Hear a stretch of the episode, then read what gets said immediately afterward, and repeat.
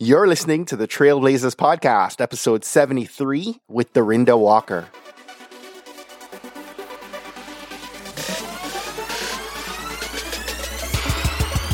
You're listening to the Trailblazers podcast, where we will explore the stories of successful Black professionals. Join us as we highlight the knowledge, resources, and tools of these accomplished trailblazers to help provide the know how, confidence, and motivation you need to blaze your trail.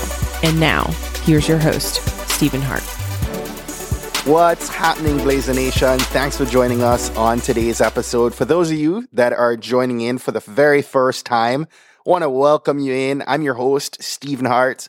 For those coming back for the 50th, 60th, or the 73rd time, listen, got to say, big ups. Really appreciate you guys. I appreciate all the love and support you've shown. And so today's episode is unlike any other. You've heard me say this many times. Today, it's legit, right? Our featured guest is Dorinda Walker. She's an extraordinary woman who's today the Vice President of Consumer Strategy and Key Initiatives for Multicultural Marketing with Prudential Financial. She's been featured all over Black Enterprise, Essence, Huffington Post, Jet, Magazine, many others. And in today's episode, Dorinda caught me off guard right from the jump. She dives in and opens up about a very difficult past, difficult teenage years, and the struggles she experienced with two parents who were drug addicts and absent from her life at an early age she opened up and shared really the, the three principles that helped her to be able to escape and grow out of these difficult teenage years hanging in the streets as an at risk youth.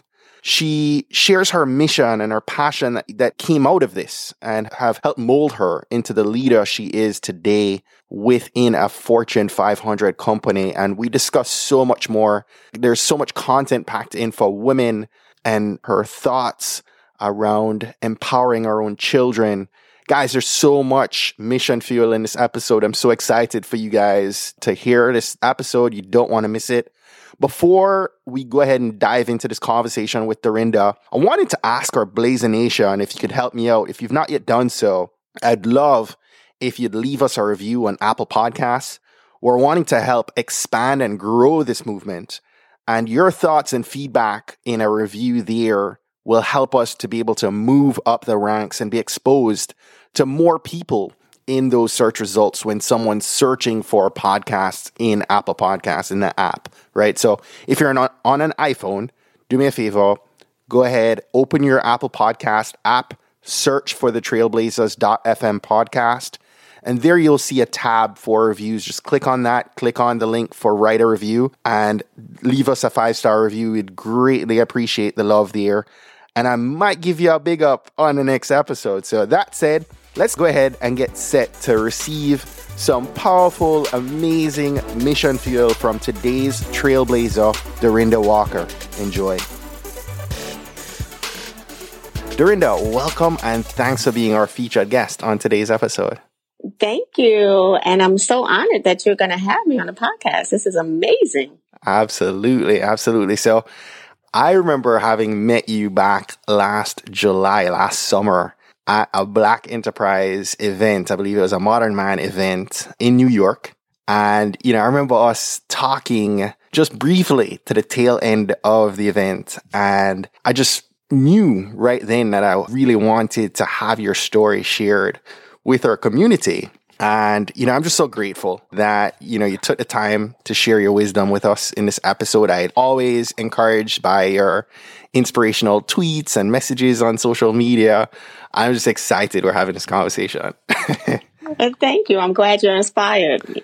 Absolutely. Absolutely. So, you know, you've got this amazing backstory, right? I read somewhere that your great grandfather was a self made millionaire, right? Mm-hmm. Yeah. Who didn't educate his kids. And as a result, none of that wealth was passed on to your grandparents and your parents.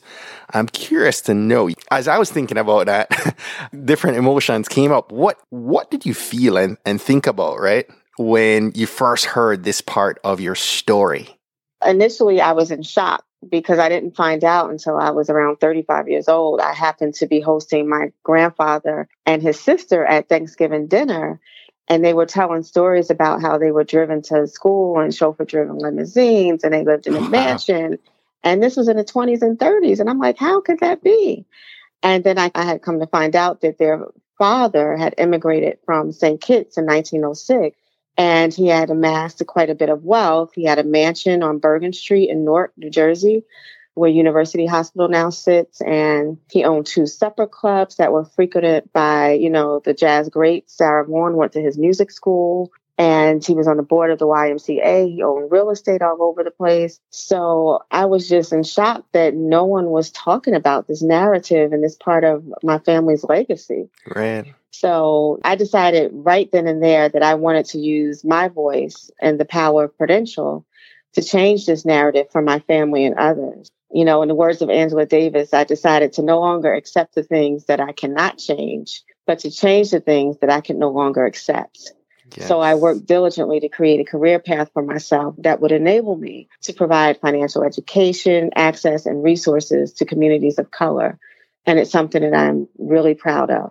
Nice. So you actually grew up in New Jersey as well, correct? I did. I grew up in East Orange, New Jersey, and both my maternal and paternal grandparents have strong ties to East Orange and right. the Essex County area. And you know, there's some great talents that emerged from East Orange. John Amos of Good Times, Dionne Warwick, Naughty by Nature. Really? So I feel wow. proud to be part of that East Orange legacy. Yeah, absolutely. Wow. You know, you've shared with me in the past that, you know, you had a difficult street life as a teenager. Could you tell me a little bit about that?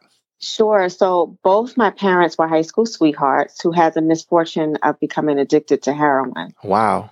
So because of their addiction, they made choices that had negative consequences on our family. Mm-hmm. They separated when I was about five or six years old.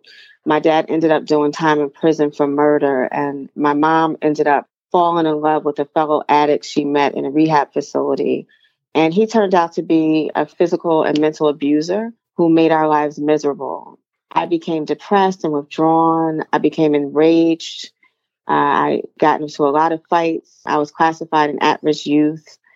And when my father returned home from prison, I was freed from that abuse but that freedom and sense of comfort was short lived because my father was, you know, soon diagnosed with AIDS and passed wow. away when I was 16.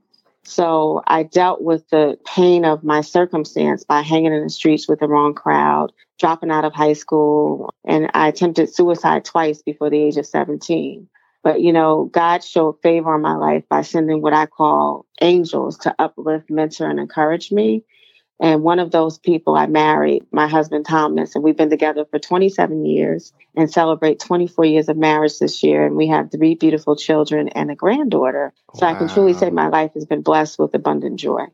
Wow, that is such a testimony and a blessing and a turnaround. Wow, thank you for sharing that. You know, as you take time right now, right, to process some of that, as you look back, what helped you to transition? I know you said you met your husband in that valley, but what were some of the things that you think were able to help you to navigate those difficult experiences and be able to move forward to the person that you now are? So, you know, I tell people when I get asked this question, it was really three tenets that really helped me. And it was having faith and knowing that God put me on this earth to be more than a woman who lacked integrity and moral value. Mm-hmm. That I had to forgive those, the people and the negative circumstances in my life in order to move forward, you know, because when you hold on to that baggage, that shame, it holds you back from living in your purpose. And then I had to put in the work with fortitude to change my circumstances. Those are the three tenets that I think really helped me. And that's what I live by. You know, it's it's oftentimes difficult for you to tell someone who finds themselves in a valley that God or the universe has something better in store for you, that there is a silver lining. Like, you know, when you're actually going through that dark place, right? It's that, it's dark, you know, you don't feel very optimistic at times. I'm just so happy that you found a way forward from it, right? And, and I have to tell you, you know, um, I didn't grow up in church. I wasn't a religious person. Right.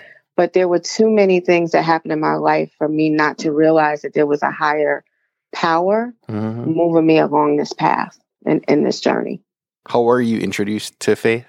Just by the experiences in my life. So when I tried to kill myself the second time, my great grandmother who had died came to me and spoke to me and said that God sent her to tell me that he had a different purpose and plan for my life and that I wasn't meant to bear my father's burdens here on earth. Mm. So that was the first time. And then also, what was profound about that moment is when my father died, he was in a coma.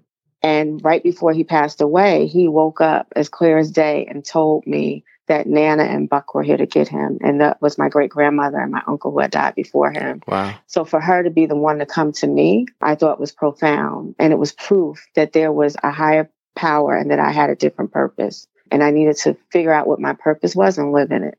Hmm. This explains a lot to me about the fuel for your passion today with helping other people. Do you find that this has defined your life's purpose? I think so because I want to inspire people. I want part of my legacy to be that because I was here, that they were inspired not to give up. You know, when you've experienced the things that I have, you learn not to sweat the small stuff and to be grateful for the blessings in your life. Absolutely. And I'm a firm believer that my purpose in life is to serve. Knowing that I was blessed, I must pay it forward by uplifting others. So I try to always work from a place of service. Yes, that's awesome. You have me speechless here. and I've also learned that being my authentic self at all times builds my confidence and empowers me to live in my truth. You know, I remember when I first started sharing my story with my friends, they told me to keep it to myself. Mm-hmm. Corporate America may not embrace or accept my past. Wow.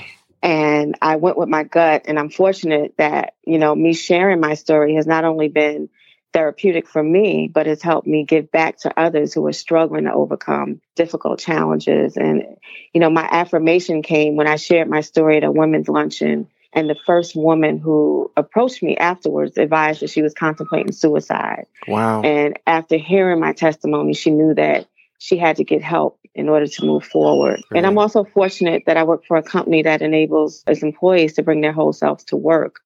A company that understands that the life experiences of their employees is a key component of the diversity that fuels the innovation and leadership mm. that they value in their in their employees. Now, you've been with Prudential for your entire career? I celebrate 18 years with Prudential in November. So wow. prior to Prudential, I was in the healthcare industry. Wow, 18 years. That's that's unheard of today. yeah. That's awesome though. It is. So what's driving you with Prudential? You're now a vice president there. What's what's driving you today?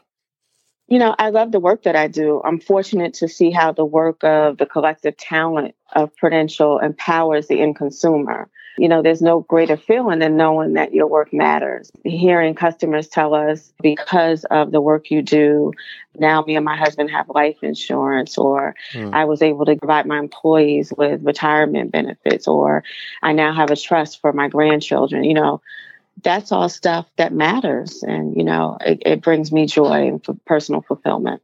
So you talked a little bit, of course, about where your heart for helping people comes from. Does that also fuel your love for leading people at Prudential? You know, the greatest compliment I think you can have as a leader is to groom and mentor individuals to exceed beyond their wildest dreams. Mm. So it, when I see people who are excelling because of my coaching or my leadership or my mentorship, that's personally rewarding for me. You know, I, I believe that I have an obligation as a woman of color to ensure that I'm creating a pipeline of female and multicultural talent that can succeed me as I move along on my career path. So, you know, as first and second generation executive women of color, we owe it to future generations to ensure that we are not only leading by example, but we need to make sure that, you know, we have women and people of color that are positioned to have seats in the C suite when we're gone. All right. That's so true. You know, saying that, what do you wish more C suite leaders would see in women and in a more diverse consumer base and employees that they probably aren't seeing today? It's really the value of the diversity that people bring and what they bring to the table. You know, bottom line, diversity is good for business. Future growth is going to come from diverse consumers. You can't deny the demographics. And the C suite needs to reflect the diverse makeup of its consumer base. So diverse talent is no longer a nice to have or some D&I tactic it's a business imperative and growth driver for long term success. You know, and I'm proud to say that I work for a company that firmly believes that. Mm-hmm. And not only at the C suite, but at all levels of the organization, there needs right. to be more emphasis on ensuring that underrepresented groups have a voice and that companies are opening up opportunities throughout every level of the organization because it helps to build a more inclusive environment. Right there are so many skills that we, we often don't learn until we're into the work world, we in, experience hard knocks, right? But, you know, I, I look at women as great leaders simply because of the example set in my own family environment. I look at how my wife operates and runs our house and her family. And, you know, I, I see her skills and attributes and how smart and amazing a person she is and know in my heart that she is going to be a great leader. I'm curious to know what are some of the skills and attributes that you believe make women great leaders today? I don't know if this is specific to women, but I believe listening is one of the best skills any leaders can have. Well, you know, that definitely good, leans to women. Just saying. you know, but a good listener is able to assess the needs of the organization and right. their employees, which enables them to create viable plans and solutions, you know, that positively impact results.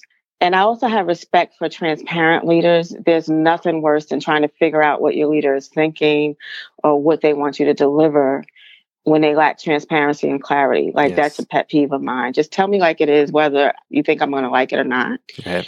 But most of all, I think integrity has to be at the driver's seat. I respect leaders who are consistent with their values and actions and always work to do the right thing for the right reasons. Mm-hmm. So true. Those are good ones. Of course, we talked about your personal struggles and life experiences, but let's shift gears for a minute. Maybe talk about one of the roadblocks or challenges or failures that you experienced as an employee, as a leader within Prudential. Could you maybe share an experience that you've had and, and what that lesson was coming from it and growing from you it? You know, oddly enough, one of my biggest challenges was owning my role as a leader in the organization. Really? I remember speaking to a colleague of mine, and she said, Remember when you were in awe of the senior leaders of the company and aspired to be a future leader? She said, You realize that you are now one of those leaders that people look up to. Mm. And I had a hard time comprehending that reality because I was so busy in the grind in the day to day, I hadn't realized that I had attained that level of achievement and that people really looked up to me. So it made me reevaluate my priorities, knowing that mentoring others was an obligation I needed to fulfill. Mm. So it wasn't a self confidence issue. I, I, yeah, I lacked awareness that mm. people looked up to me and viewed me as a leader. I had now made it, I guess. Mm-hmm. And, you know, what to do with that and the responsibility that comes with that. You know, I, I really needed to, to, take a step back and think about that. Right. So I'm curious to know, you know, what what helps you today to remain calm, right? Uh, you talked about handling a challenge, but challenges come about every day in your role, right? How do you remain level with chaos happening all around you? So I have to say, my husband would laugh if he heard this question because we balance each other out because I'm always the cool and calm, really? you know, collective one in the family.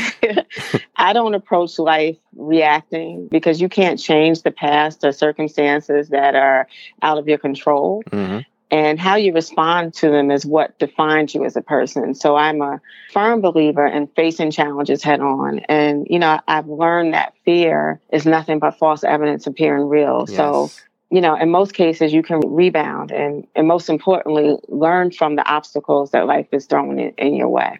Mm-hmm. You know, it's not when, you know, when life throws that stuff at you, I don't want to be that person that says, why me? I want to be that person that says, try me and wow. come up with a solution. Yes. Yes. you know, it's, and that comes from experience, right? We still feel uncomfortable when those challenges come about, but you're a little bit more willing to jump in and have that mindset to say, you know, try me. Let's let's just take it on and face it, whatever that is, right? During the, you know, I've had the conversation with several guests recently about the topic of women, especially women of color, right? And their struggles, their uphill battles, whether it be in the corporate sphere or in entrepreneurial space and dealing with the challenges of, of getting funding or in a corporate world, you know, securing that seat at the table as you shared a little bit earlier in our conversation. What advice would you give to women that are listening to help them build their self confidence and that self worth that they need to be able to thrive? I would say always stay true to yourself. Mm-hmm. You know, know what your gifts and talents truly are and be confident in what you bring to the table. But don't be complacent, you know, with accepting mediocrity when you know you're capable of so much more. You know, there's a quote that states the killer of great is good. Yes. And, you know, we have to challenge ourselves, even if we don't know what the outcome will be. I always ask the young women I mentor, were you born to be good and mediocre or great and extraordinary? So I would tell women not to sell themselves short and to be confident in who they are and what they bring to the table.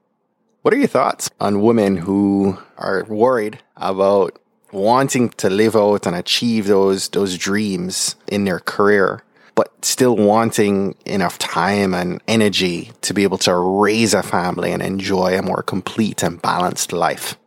You know they, they have to realize and know that managing family and career will require prioritization and sacrifice. You know there's no magic formula and it definitely takes a village. You know you have to ensure that you have a strong support system at home and at work. You know, if it wasn't for my husband and my extended family and friends, I wouldn't have been able to, you know, make sure that my children were cared for.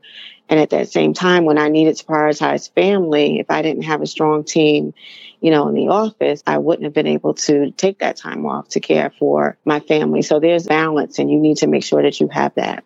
I know you shared recently that one of your your kids, I believe, is it your son that turned 18? Yes. Well, he'll be 18 in September. Wow. And he's graduating high school this year. So that's awesome. Congrats on that. Thank you. I'm a parent of two. I have a seven year old and an almost three year old. And I'd love to learn from the experience of having parented through this. But how do you empower and nurture your kids to dream big dreams and take those necessary actions to be able to pursue them?